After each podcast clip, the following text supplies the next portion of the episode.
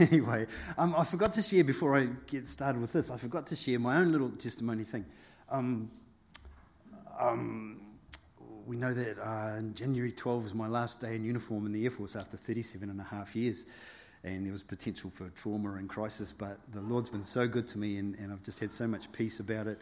And I enjoyed two months or more of, of unemployment where I just got to spend so much time with the Lord. I, I, several times I came in here for a couple of hours just to hang out with them, you know, not even with an agenda. And you don't normally get that sort of thing, right? That's just a, a blessing. Um, and then uh, an acquaintance through Rochelle was having some staffing worries, and he knew that I was out of work, but looking for managerial things because that's my background. And I was looking for that kind of stuff. But he said, "Look, I've got a little NAF job here, but I really need it done. You want to, you know, have a fill-in job for a month while uh, while uh, his staff comes back from sickness and blah blah blah." And I said, "Yeah, it's sweet as." And uh, I found I quite liked it, but it's it's a very you know, it's a shop floor job. I was on the broom basically. And I found myself from being at Ohakea to being kind of a big deal, you know, for the last couple of decades. People would call me by my title, you know, even very senior people would call me by my title. And, you know, we had uh, the most uh, best seats at banquets and we wore our phylacteries long and, you know, um, it was, yeah, it was very much like that. And people used to call me rabbi. Um, but, uh, went from that to I've got this 26 year old girl who says, Kevin, go get some milk. You know, Kevin, go and do some of it. And I, sweet as, you know, uh, I've embraced it. I really have. I know that's just the way of, of things and I've really embraced it. And the Lord has blessed that humility, I must say. And, uh, just a funny thing when I was unemployed. And I wasn't worried, but you know, there's a lot on your mind and what are you going to do with me, Lord? You know, I'm in kind of no man's land. And, um, and I talked to him a lot and I'd hear from him a lot. And, uh, I said, what am I going to do? And I was cleaning the garage, and it took me weeks to clean out my garage. Literally weeks, almost full time. And I was like, I really enjoy this, you know, Lord. And I was just joking with the Lord, I said, Lord, I want something just like this, just clean the garage, nobody bugging me, but I don't just want to be a garage cleaner. I want to be, you know, like, you know, have some responsibility, be a manager of some kind. And I, I laughed about it, and I'm sure the Lord had a little chuckle too, because it was ridiculous. Well, I'm kind of a garage cleaner at this factory. It's kind of what I do. I, I tidy things up and, and I, and I bring some order to it. And, uh, and one of, oh, I'm gonna, I'm gonna tear up because this is so meaningful me, to me. Uh, the other day he called me a puppy dog and he makes these jokes and I don't usually understand his jokes, so I just, whatever. You know. But because it was personal, I said, "What do you mean, puppy dog?" And he says, "Well, everybody wants to keep you," you know, because I was my, I was finishing at the end of this month. And I thought, "Well, how cool to be wanted." You know, it's not very often you get that. And um, so uh, he offered me a, a permanent thing. And he says, but I want to give you more responsibility because obviously, you know, you can do more than sweep floors. So I'd like you to help me with my management stuff uh, here. so I'm a garage cleaner with some management um, responsibility. So isn't the Lord just amazing? Uh, when it dawned on me the other day when I was cleaning something, I thought, oh, this is this is what we were joking about a couple of months ago, and and I had a little sob up of joy. You know, it was just the Lord is so good to us. And I just want to acknowledge so many people have, have said they're praying for me, and I don't deserve it because the boundary lines have fallen for me in great places. You know, the Lord is so good to me. But I know some of you, I've, sorry, made eye contact with you, Barbara. I was thinking of you this morning and praying for you because Barbara would ask a couple of times, how are you? When I ask how are you, I don't really want you to tell me how you are. You know, keep it to yourself. It's just like, g'day. But when Barbara says how are you, it's kind of, you're convinced that she's concerned about how you are. And you did that a couple of times when mm, maybe needed some cheering up. And I didn't really tell you how I was because you don't really want to know. But uh, anyway, it cheered me up. Thank you. And so many others have, I've encountered things like that of the saints. And that's why it's important to come up here and have you turn and interact and a cup of tea time, you know, try and find out, try and probe a little bit, not to be nosy, but uh, we're here to edify one another in the Lord. And honestly, you guys have blessed me so much over the last couple of months. And there we go. So thank the Lord for his great faithfulness to me. And, um, and now I'll begin a, a sermon message. It's from Psalm 94.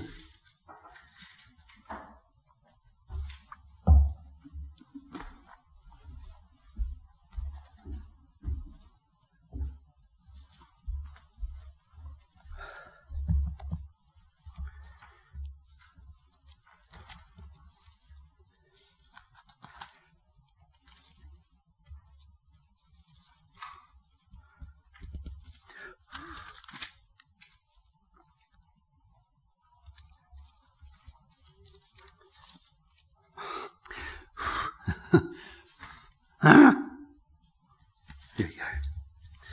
Psalm 94. The Lord is a God who avenges. O God who avenges, shine forth. Rise up, judge of the earth, and pay back the proud what they deserve.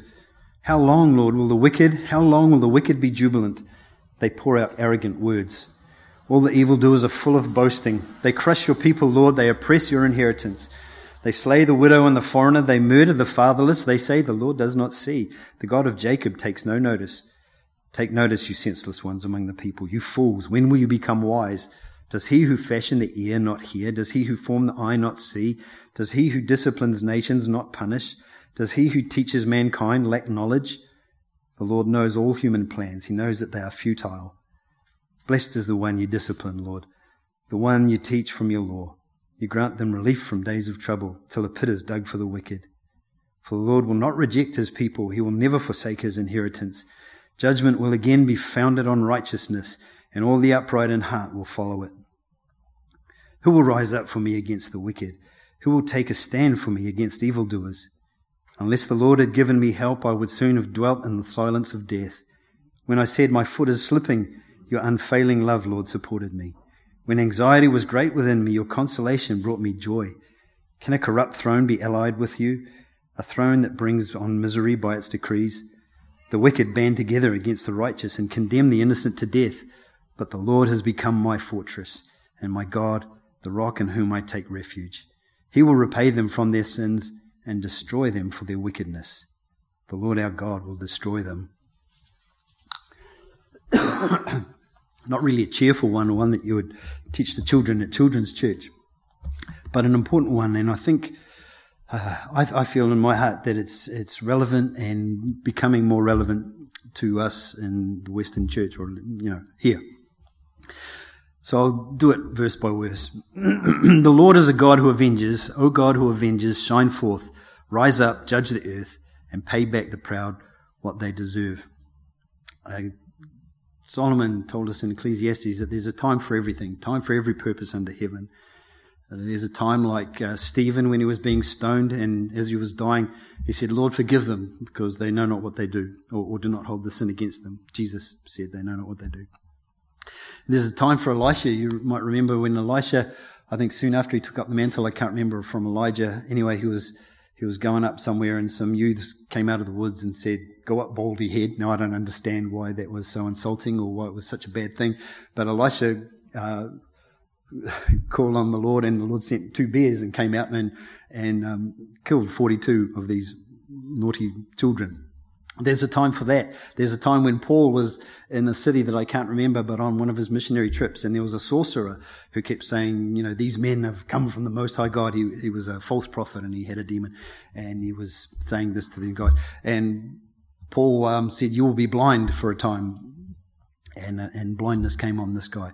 And um, another story in that too, because the same thing happened to Paul from the Lord directly. But anyway, um, so there's a time for that. There's a time uh, not to curse. These aren't curses because it's not for us to curse, and we don't have any power to curse.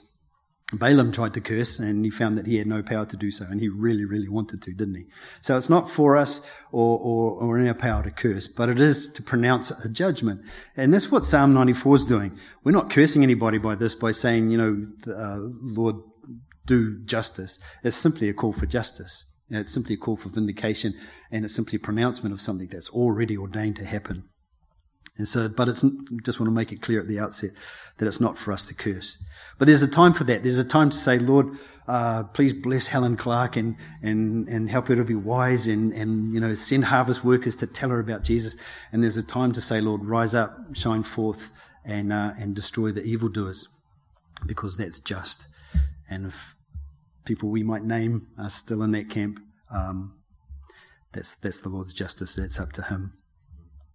So there's a time for, for every purpose. And I think there's a time coming when we need to pray this kind of prayer more, not out of, and I'll expand on this, but not out of a heart that wants vindication or revenge, because vengeance belongs to the Lord and only the Lord, uh, but out of a heart that wants to see justice done. And I think, if you'll pardon the, the, the coarse language, I think it's time we had a guts full of hearing the wretched things that we hear on the radio um, and, the, and the absurd things. What, what are we talking about at the door this morning, Mike?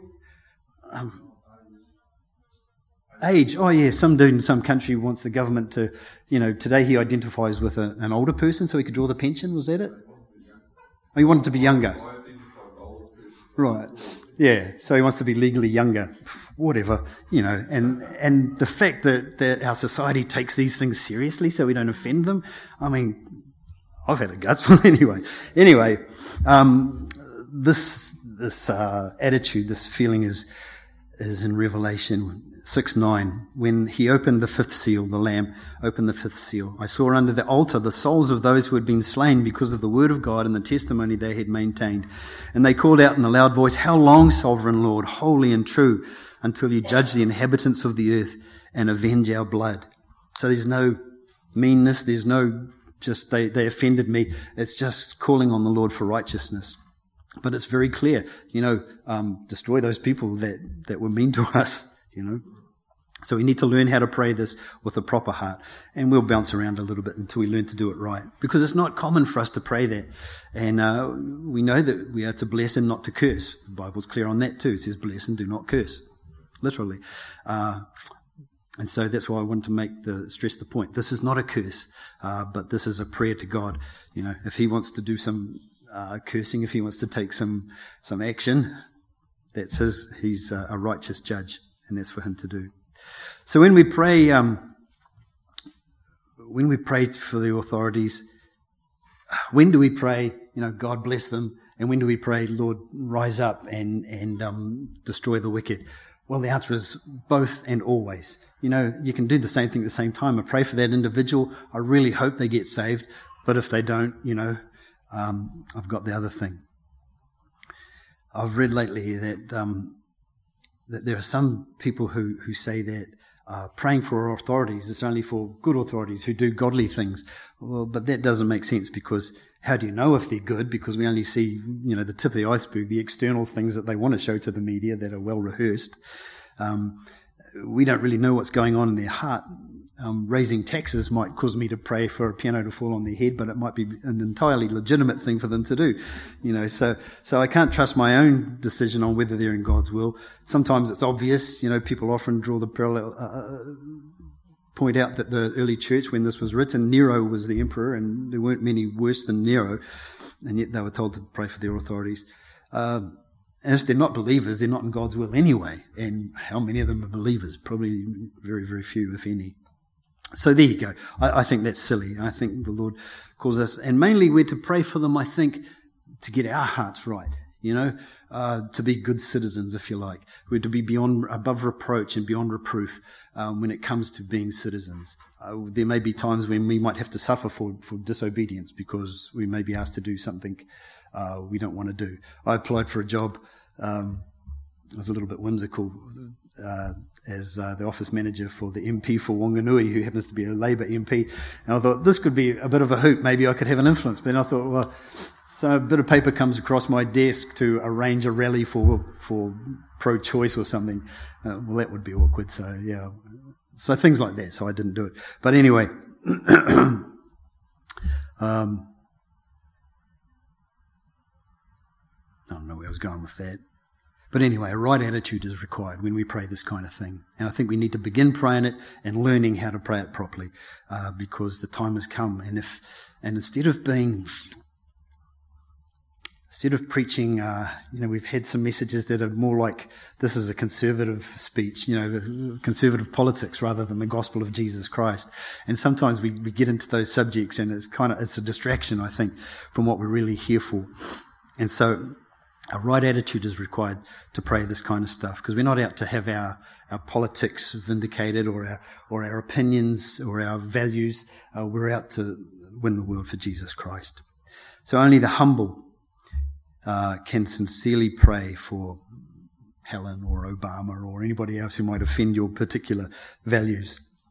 Only when we've got a humble and servant heart can we uh, pray that with meaning. So, how long, Lord, will the wicked be jubilant? The wicked be jubilant. They're great at laughing, they're great at having parties and, and throwing parades.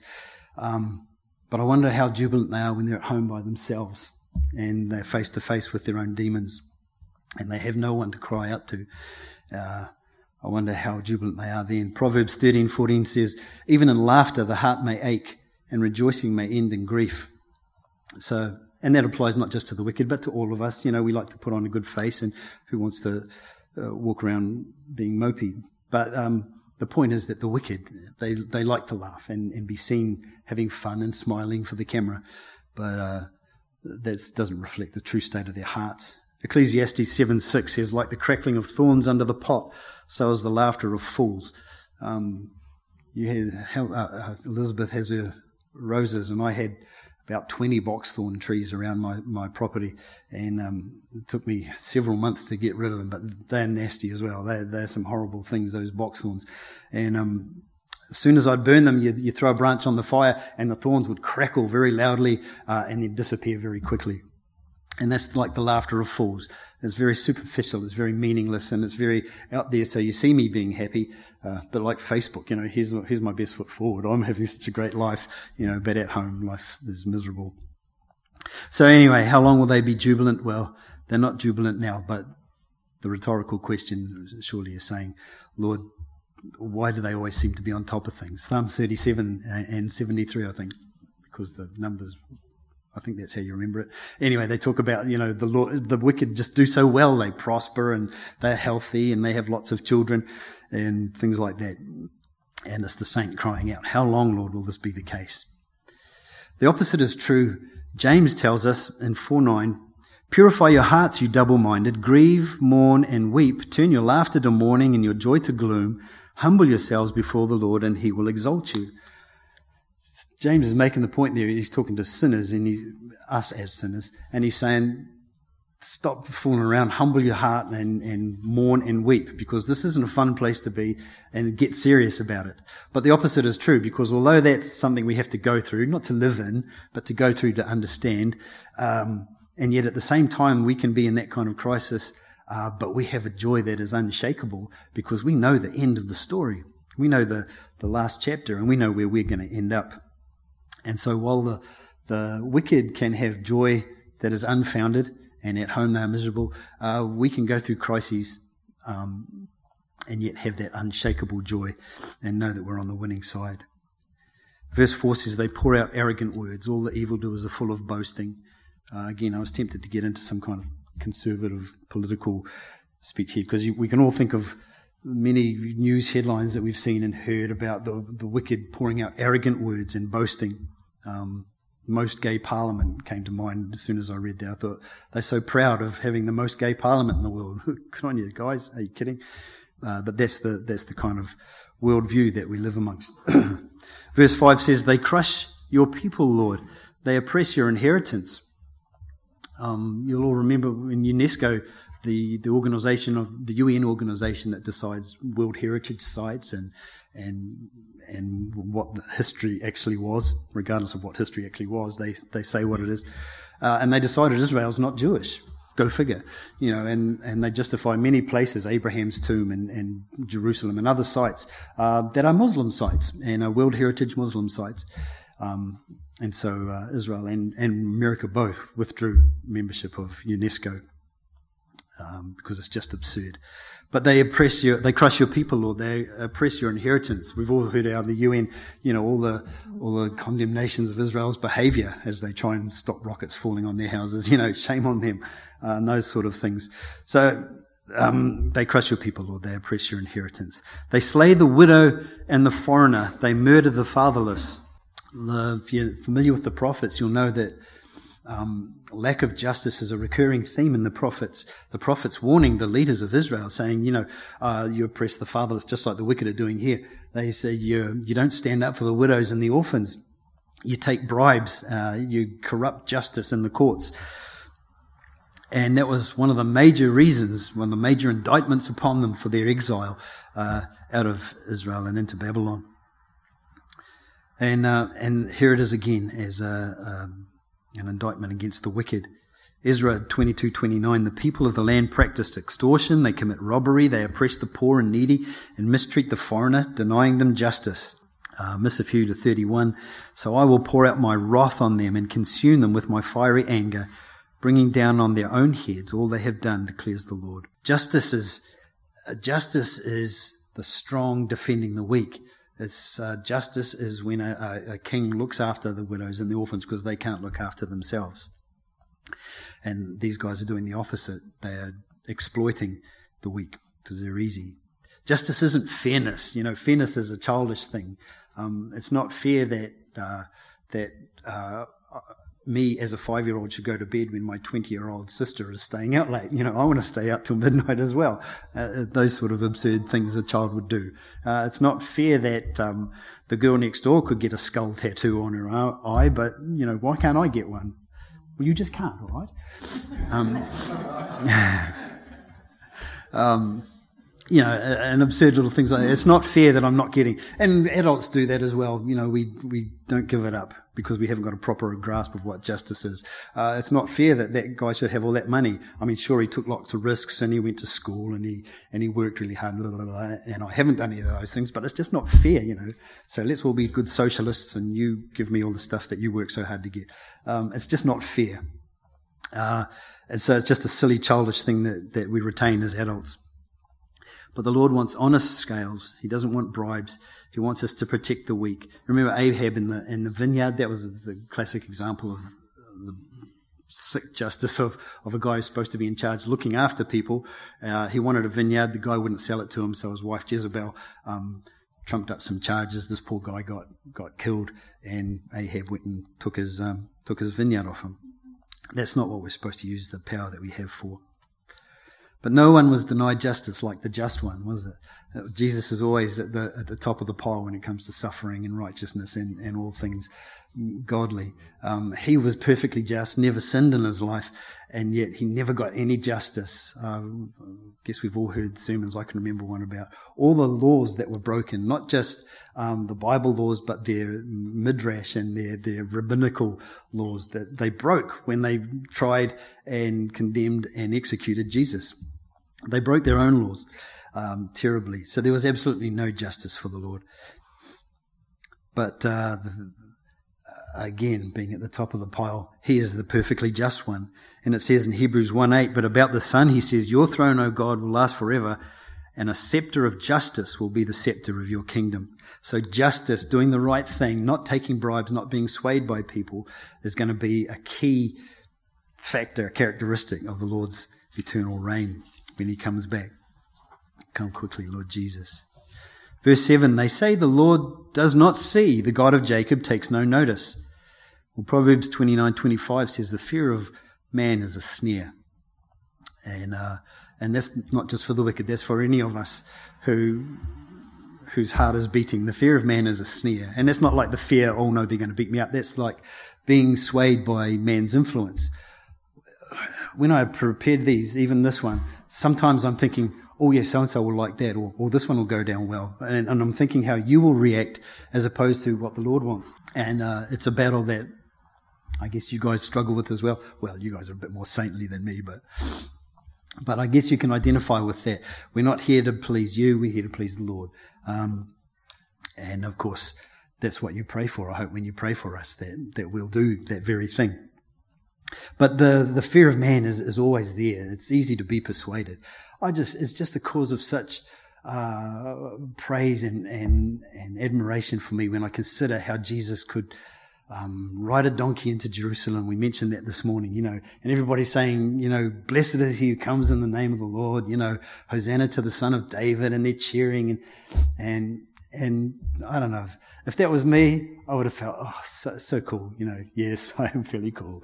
Thank you for your gifts. You know, just leave them in the foyer. Um, but Jesus wasn't moved by us. In fact, yes, I wrote it down. John 2:23.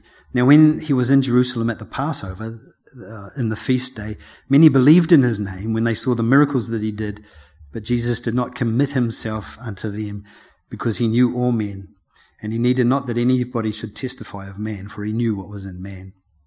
So he knows what's in us, and he doesn't commit himself to us as in, you know, what you think really affects how I feel, uh, because what affects how Jesus feels is that voice from heaven that says, This is my son with whom I'm well pleased. And um, that's what he lived for, and that's what we should live for. Now, our sin nature is in there always fighting against it, but it's what we need to constantly remind ourselves. Um, It doesn't matter what they think. It matters what he thinks. And it should matter, excuse me, it should matter to us more and more what he thinks as we learn to, as we know about him. Oh, the God of Jacob, uh, the Lord does not see. The God of Jacob takes no notice. So um, the fear of man and, and, the wicked that this psalm's about, those who oppress God's people um, and, and do not give justice. They, they started out as people with a conscience. We're born with a conscience. And so, like some stage in everybody's life, not everybody's, hopefully among us, but at some stage of most people's life, they choose that uh, I'm going to start ignoring my conscience. I can, you can see your conscience. It takes a while, but you know we can do it and begin to ignore it, and soon it won't bother us anymore. but at some point, they decided that that the fear of man, I want the praise of man, and I'm afraid what they might say if I resist them, you know, that persecution I might get if I try to be good, um, like the thorns that came up around the good seed. Uh, and sometime in their life, they decided to do that. And eventually, uh, if you're really keen, if you want to ignore God, uh, He can be ignored for for a season, and you can get rid of your conscience. But that's what these people have done. The Lord does not see. The God of Jacob takes no notice. Oh, I read, I was sort of doing a bit of research on this, and I read a horrible thing. Um, the blasphemy project or something, you know, and this wretched atheist guy inviting all these people to deny the Holy Spirit, you know, what he what he interpreted as the unforgivable sin, to send videos of them denying the Holy Spirit and see what the Lord would do. Because, you know, there is no Lord, you know, God doesn't exist. And so there's this website, if, you're interested in eternal damnation, uh, send him a, send him a video. You know, just how wretched is that? What a terrible, terrible man. But he's convinced himself that the Lord does not see and the God of Jacob takes no notice. I wonder how much he's really convinced himself. I, I don't know. But God says, verse 8, Take notice, you senseless ones among the people, you fools. When will you become wise? Does he who fashioned the ear not hear? Does he who formed the eye not see? Does he who disciplines nations not punish? Does he who teaches mankind lack knowledge? The Lord calls them fools. We're not to call people fools, you know, raka. Um, uh, we're not to make those kind of judgments. And yet, uh, this is clearly uh, a literal fool because these people have rejected the beginning of wisdom, which is fear of God. Saintly people. Good on you. I'm sure everybody knew. The beginning of wisdom is the fear of God. The first step in wisdom is the fear of God. You can't proceed until you've grasped the fear of God, until that well done, good and faithful servant is more important to you than all the praise and all the, you know, hosanna to the, you know, kivs that are coming up the hill on a donkey, you know, and all the praise of men uh, is so influential. My heart, I was, oh, this is another thing I went through on the on the couple of months. A little while ago, I needed some attitude adjustment, shall we say, and um, uh, and I had to. I knew the Lord wanted me to do some apologies and some confessions and everything, but I was con- trying to convince him that no, I don't. That these things are petty. They're not important, you know, you know, and you'd think that I'd get some acknowledgement, but the Lord wasn't even polite enough to acknowledge my arguments. It just silence, just, you know, like, so I got the message like, okay, maybe I better do these things. And I, and I did it.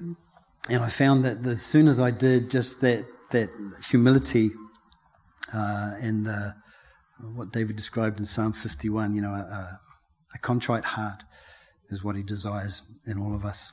How do we get onto that? I don't know. It's just bouncing around in there. Anyway, I've got it out now. I feel so much better. So the fools, uh, oh right, I, I feared God more than I feared uh, man, and so you know, the fear of man is when you have to apologize or say sorry because you have to humble yourself. That's part of the fear of man, you know, how they're going to react. Well, the fear of God overcame that, uh, and He blessed me accordingly. So these people are fools because they have no fear of God. When will you become wise, you fools? He said. It is appointed once to die, and then the judgment, it says in Hebrews. And Satan and all our enemies, the principalities and powers, are making huge efforts to obscure that fact from mankind. They don't want you to think about uh, us and, and them, of course, to think about us wants to die, and then the judgment. There will be a judgment. Everything that he does in the media and and songs, you know, this factory where I'm working, they play the sound. You know, it's music I can relate to, but the more I listen to it, it's, it's blasphemous and it's it's anti God and it's it's hideous in such subtle ways too. Subtle ways that I find myself singing. You know, hey kids, plug into the faithless.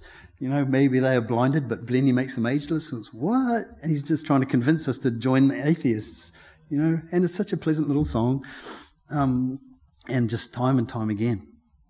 Anyway, uh, so he's working so hard, and of course, man is working so hard to jump on the bandwagon and, and blind himself to those things as well, in case he finds he's accountable and has to do something. So when will they become wise? Verse 11 The Lord knows all human plans, and he knows that they are futile. Sometimes when I hear these horrible things like Mike said about this idiot trying to you know, legally be a different age and, and way that's accepted and so many more wretched and wicked things like that. And I, I can just imagine the, the Illuminati. Maybe I'm watching too much Barry Smith, but I just imagine some rich guy, you know, sipping brandy somewhere going, ha look at all the peasants. You know, they're running around and we've got all these evil plans, you know, and, uh, and, um, you know, all the conspiracies whatever they are, Illuminati or what the latest name for them is, who cares? They're all just antichrists and God sees them all. They think he doesn't, but God sees them all in their, in their panelled offices, you know, in their high rise whatevers with so much power. He sees the antichrist and, and the Lord laughs, it says somewhere in a, in a psalm. He laughs at them. Not because it's funny. The Lord isn't pathetic like that, but he just laughs in derision at their, at their pathetic plans. He knows the plans of man. He knows that they are futile. In fact, God's own word says it better than I can expound. Psalm 2 says, Why do the nations conspire and the peoples plot in vain? The kings of the earth rise up and the rulers band together against the Lord and against his anointed, saying, Let us break their chains and throw off their shackles. The one enthroned in heaven laughs. Oh, that's where it is. The one enthroned in heaven laughs. The Lord scoffs at them. He rebukes them in his anger and terrifies them in his wrath, saying, I've installed my king on Zion, my holy mountain. He knows, he knows, and he sees.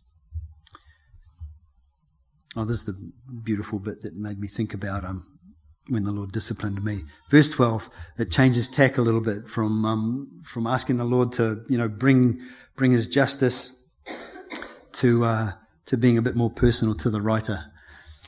And uh, verse 12 says, Blessed is the one you discipline, Lord, the one you teach from your law.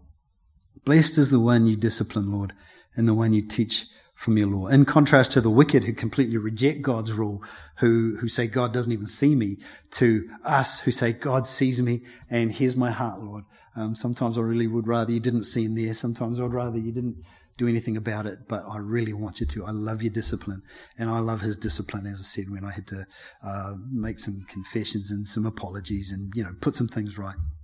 And, uh, and it was like, you know, when you get a whipping uh, as a kid, um, or a, a non-contact whipping. Sorry, this is recorded, a non-contact positive reinforcement whipping. Um, and, and, you know, it gets through to a child and, um, and just that sense of um, calmness afterwards and teachability. And uh, that's such a beautiful place to be. Blessed is the one you discipline, Lord, the one you teach from your law. Hebrews 12 and, and Deuteronomy 7, uh, Hebrews 12 especially teaches a lot about, you know, chastisement. Consider all hardship as discipline from the Lord. So not just persecution in, in Jesus' name, but just, you know, everything. You know, sometimes life stinks, sometimes it's our own stupid fault. But, you know, consider all of that discipline from the Lord. And it goes on to convince us that discipline from the Lord is a good thing. It's, it's, He only disciplines you if you're His son. You know, He wouldn't discipline you if He didn't love you because He's a good dad.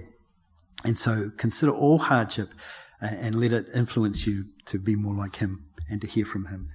Verse 13, you grant them relief. Oh, this is those who, who love his law. You grant them relief from days of trouble till a pit is dug for the wicked. For the Lord will not reject his people. He will never forsake his inheritance. Important point in there, especially, you know, uh, as brought up the, the UN, especially talking about the UN before, uh, that so many people want to destroy God's inheritance. Uh, and, and, and even the church, you know, we were familiar with replacement theology. It's only ever heard in here is be careful of it because we don't do that here. But it says the Lord will never reject his people. That covenant that he made with Abraham, Isaac, and Jacob, uh, it was never rescinded, never will be. In fact, uh, it's part of who God is that he is faithful to that thing. I think I prayed at the beginning that uh, Abraham, Isaac, and Jacob and all their kids, as numerable as they are, are more wicked than the nations around them. You know, they're stiff necked and stubborn. And yet that is part of who God is, showing how much he loves them and continues to bless that tiny little sliver of land when everybody around it is trying to bomb it to death. And yet there it is, just like baby Jesus at Christmas, you know, a baby born in, in, in poverty, uh, in a Roman occupied place. Uh, and yet there was no human ever been safer because he was in the hands of his father, just as the nation of Israel is. Anyway, yeah, you grant them relief in days of trouble. Uh, Romans 11.1 says, I ask then, did God reject his people? Oh, just to, I, I, put this in just to confirm the fact that this isn't an Old Testament thing. Uh, this is our current belief now, where the church should be in the New Testament. Romans 11.1, I ask then, did God reject his people? Certainly not. I'm an Israelite myself, a descendant of Abraham from the tribe of Benjamin. Sounds pretty Jewish. And God did not reject his people whom he foreknew. And of course, Romans 10 11 go on to expand that a lot. Verse 15 Judgment will again be founded on righteousness, and all the upright in heart will follow it. Who will rise up for me against the wicked? Who will take a stand for me against evildoers? Um, Messiah, obviously. Verse 17 Unless the Lord had given me help, I would soon have dwelt in the silence of death. When I said, My foot is slipping, your unfailing love, Lord, supported me. When anxiety was great within me, your consolation brought me joy. So if all the bad news is getting you down, and it can do at times because maybe you watch too much news and don't read enough Bible, um, it's just the way we are sometimes. We have seasons of that where, you know, there's more input on that side than there is on the right side.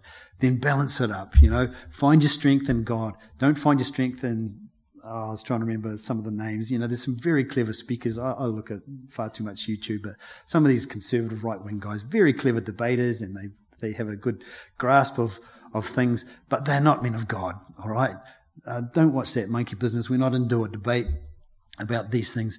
We just want the will of God. And so, if you find that all this news about horrible laws coming through, etc., etc., are getting you down. Find your strength in God. Get this out.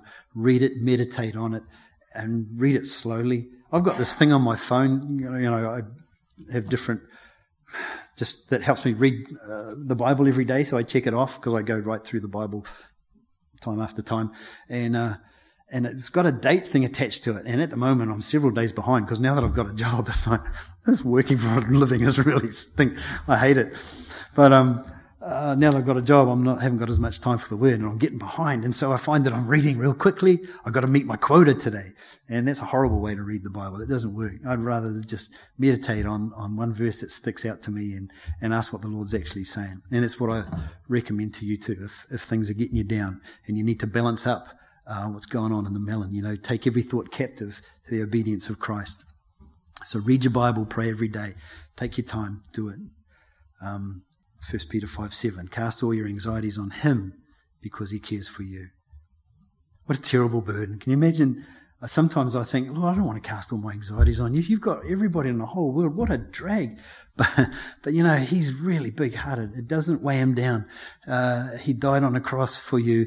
He, He and he endured the wrath of Almighty God for all of the sins of everyone from Adam to the, to the last person to be born. And that's interesting. There'll be a last person born. He bore the, the sin, the wrath of God for those people. How much more can he just handle our light and momentary troubles, you know? So cast all your cares upon him. He can take it. Um, if he carried the weight of the world upon his shoulders, I know, my brother, that he can carry you. And on the homeward stretch team. Verse 20 Can a corrupt throne be allied with you? A throne that brings on misery by its decrees? The wicked band together against the righteous and condemn the innocent to death. But the Lord has become my fortress and my God, the rock in whom I take refuge.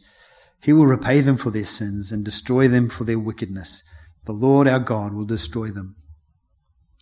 So although vengeance is solely the responsibility of God, we're not to get involved with that because there's nothing we're not worthy. You know, the Lamb was the only one found worthy to open the scrolls and release all those judgments because he's the only one who can do it out of a pure heart, the only perfect judge. Uh, any of us, it'll be, you know, you know, I'll shoot him a couple of extra times after he's dead because I'm angry, you know. The Lord doesn't have that thing going on. He just does what is just. So, uh, although vengeance is his, we can cry out this kind of psalm, and there are several, as you know, as a pattern um, and I think we should do it more often to say, Lord, come quickly, Lord Jesus, and, and do these things. How long, Lord, are you going to wait until these monsters uh, have their way? So just a caution, it's not our vindication we seek because vengeance belongs to the Lord. Proverbs 24 verse 7 says, Do not gloat when your enemy falls, when they stumble. Do not let your heart rejoice, or the Lord will see and disapprove and turn his wrath away from them. So it's not like yeah, we don't stand around and applaud and say, haha, we were right. Um, that's not what it's about. And if that's in your heart, then that's part of the learning to pray this thing because that's not appropriate. But I do encourage you, pray this sort of stuff more often. Uh, how long, Lord? You know, we've got to go to the righteous judge and bang on his door and, uh, and say, Lord, you know, how long? Um, so in summary, if you're sick of hearing of injustice, wickedness, and lies, it's time to cry out for God to shine forth and say, uh, use this pattern uh, more often. Learn how to use it because it's not commonly used, I find. Uh, the Lord does see and He will act. You know, the wicked say that He doesn't, but uh, but the Lord says you are fools, like literal dictionary definition, fools, because you've not begun on the path of the fear of God. And the opposite to a seared conscience is to love God's discipline and so, Heavenly Father, we love your discipline. Thank you for being so interested in us. and thank you that the things we suffer are for an eternal good, that um, you turn all things for good for those who love you and are called according to your purpose. And so I praise you, God, for that great hope that we have and the joy that can't be taken from us, um, regardless of our situation, like we pray for you know, people around the world who are suffering for your name at the moment. I pray for their joy to be increased and um, uh, yeah, for their faith to be even even deeper in you. Pray for us that you'll teach us to pray this prayer with a proper heart, um, and uh, and to see you move, Lord, in this place. They they get in their way so often, Father, and uh, it's not right. And so rise up, Lord, and shine forth. Amen. God bless you.